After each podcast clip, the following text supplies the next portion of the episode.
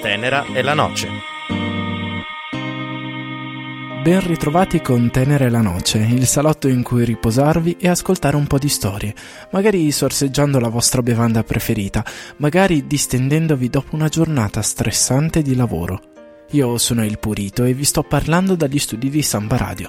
In regia scalpita il nostro loco particolarmente carico, perché vi vogliamo raccontare una delle storie di calcio maggiormente dimenticate, che tuttavia ha segnato un'intera nazione e soprattutto una grande competizione. Un racconto che ci ha colpito molto, a noi che cerchiamo sempre di offrirvi dei ritratti di personaggi interessanti, tante storie di vita vissuta, ma soprattutto storie di sport, come lo intendiamo noi. Partiamo allora da un anno, il millenovecentonovantadue. In Italia il campionato di Serie A in quella stagione ha qualche cosa di leggendario, a partire dagli allenatori che si contendono il titolo. Sulla panchina doriana, campione in carica, c'è sempre lui, il generale Boskov. Sulla sponda rossonera di Milano c'è il passaggio di testimone tra Sacchi e Capello. Su quella della vecchia signora invece arriva un rampante Trapattoni. In realtà la sorpresa più grossa è rappresentata da un cecoslovacco che parla un calcio alternativo e improntato solamente all'attacco. Il suo Foggia sarà il Foggia dei miracoli, con uno splendido Luigi di Biagio a dettar legge in mezzo al campo. Il Foggia di Zdenek Zeman si salverà per quella e per le successive due stagioni, ma in questo tango di allenatori altisonanti il più bello è quello ballato da un argentino dai capelli lunghi, il sorriso avvolgente e una mitragliatrice spietata.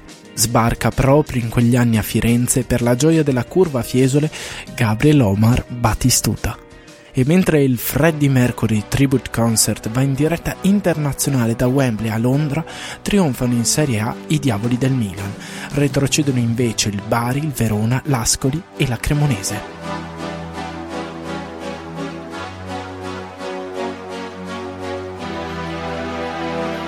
Empty spaces, what are we living for? Abandoned places, I guess we know the score. On and on. Does anybody know what we are looking for? Another hero, another mindless crime. Behind the curtain, in the pantomime. Hold the line. Does anybody want to take it anymore?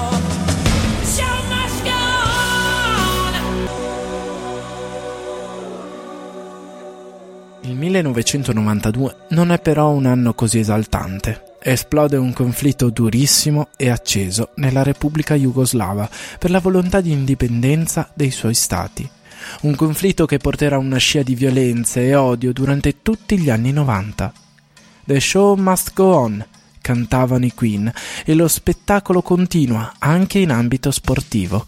Tuttavia, il Consiglio di Sicurezza delle Nazioni Unite, con la risoluzione numero settecentocinquantasette, impedisce di fatto alle rappresentative jugoslave di partecipare a qualsiasi competizione sportiva. Per quanto riguarda il calcio, quindi, niente più Savicevic, Boban, Suker, Pancev, Boksic sotto la stessa bandiera. Niente più quindi Plavi, i blu di Jugoslavia, e soprattutto niente più Brasile d'Europa. Nel millenovecentonovantadue, protagonista di questa storia ha cinquantacinque anni ed è una persona che crede fermamente nei sogni.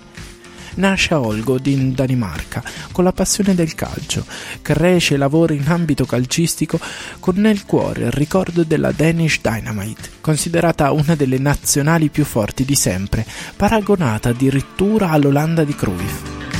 Quell'estate sua moglie ha deciso di rinnovare casa partendo dalla cucina.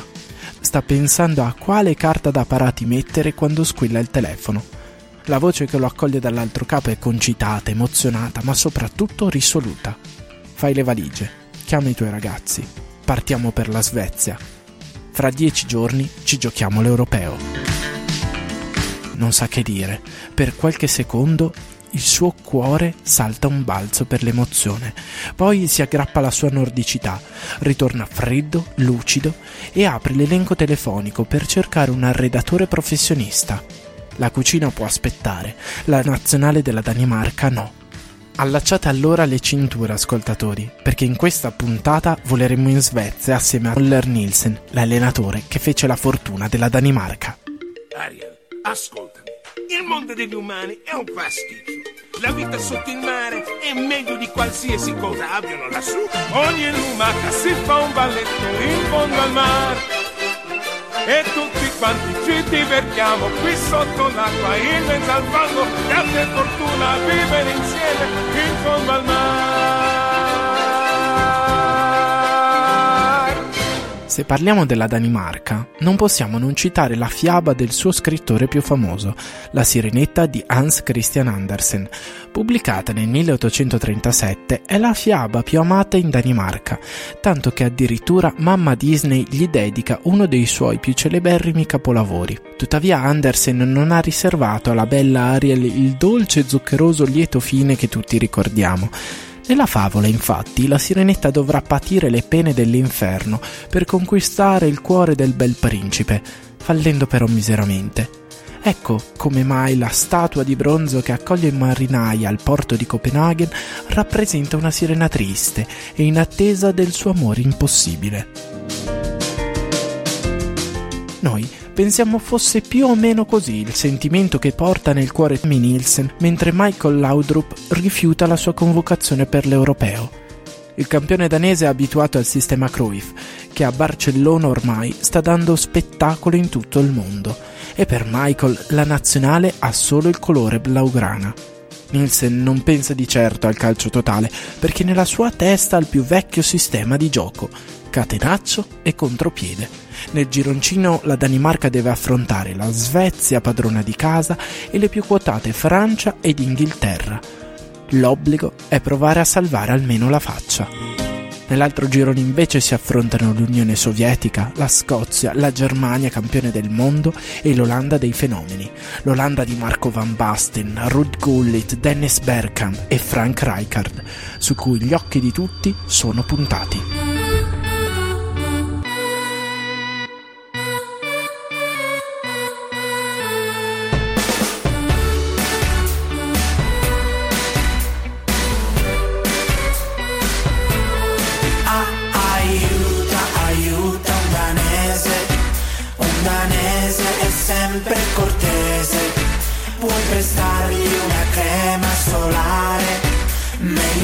Protezione totale.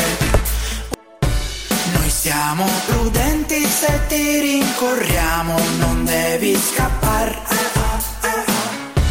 La tua protezione ci sta molto a cuore, così puoi tornare e pagar gli ombrelloni, i lettini, la pizza, i gelati del bar.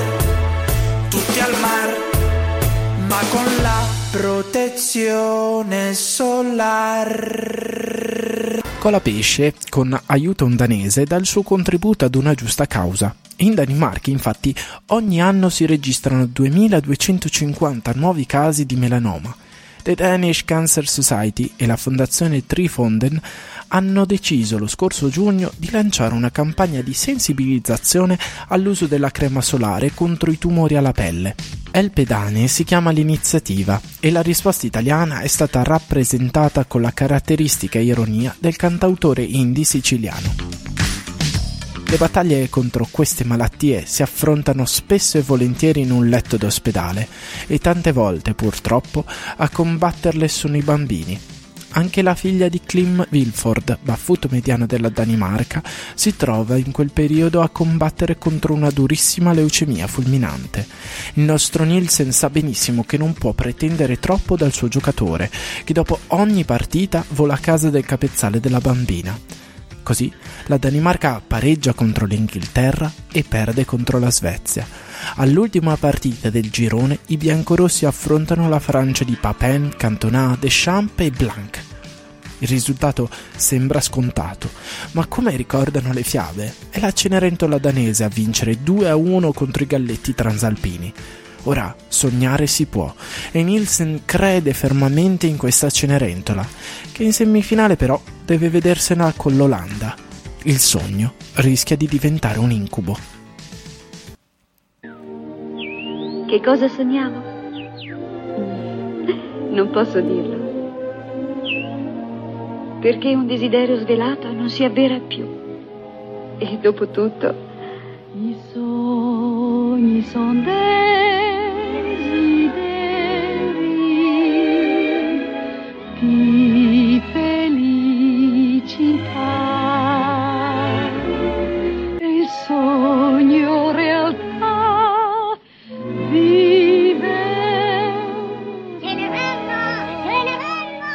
I sogni sono desideri, così canta Cenerentola in un altro celeberrimo successo disneyano, e così fischietta anche Nielsen mentre tutti pensano che allo Stadium Levi di Göteborg i papaveri olandesi daranno una lezione di calcio alla sua Danimarca.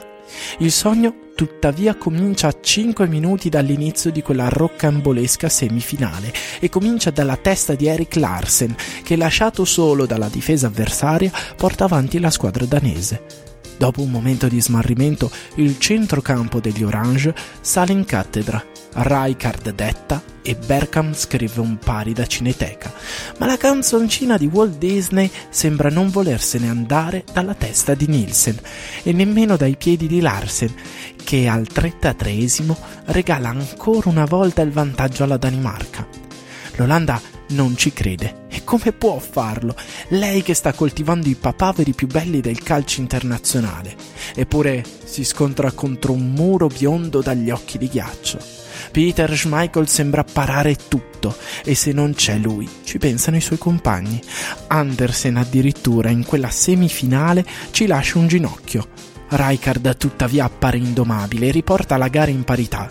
Si va così ai supplementari e poi infine ai rigori.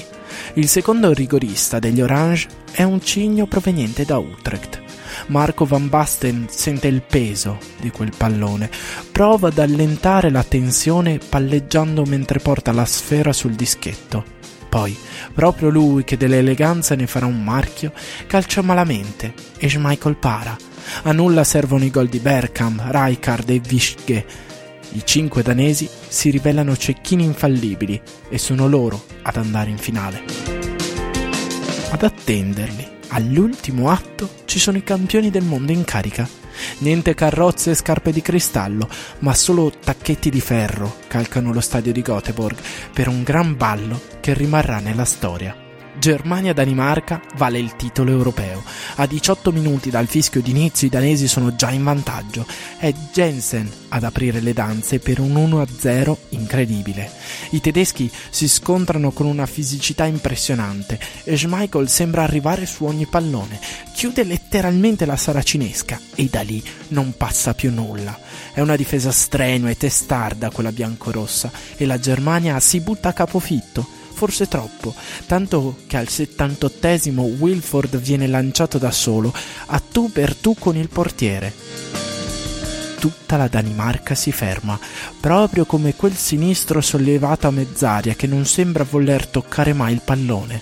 In quel lasso di tempo c'è tutta la storia di quella Danimarca, il no di Michael Laudrup, i gol di Larsen, le parate di Schmeichel, ma soprattutto gli occhi della figlia di Wilford, che sta combattendo contro la leucemia. È proprio a quest'ultima che il mediano dedica il gol partita. La Danimarca è campione d'Europa. Un fotogramma che conclude la nostra storia di oggi per ricordarci che nulla è impossibile, perché in fondo basta crederci. Nielsen infatti commenterà così quell'avventura del novantadue, una storia bizzarra, perché puoi avere il miglior giocatore al mondo, ma essere la squadra migliore senza di lui. E il Purito e il Loco vi salutano, sperando di riaccogliervi nel salotto di Tenera è la Noce per un'altra storia interessante, una storia di vita vissuta, ma soprattutto un'altra storia di sport, come lo intendiamo noi.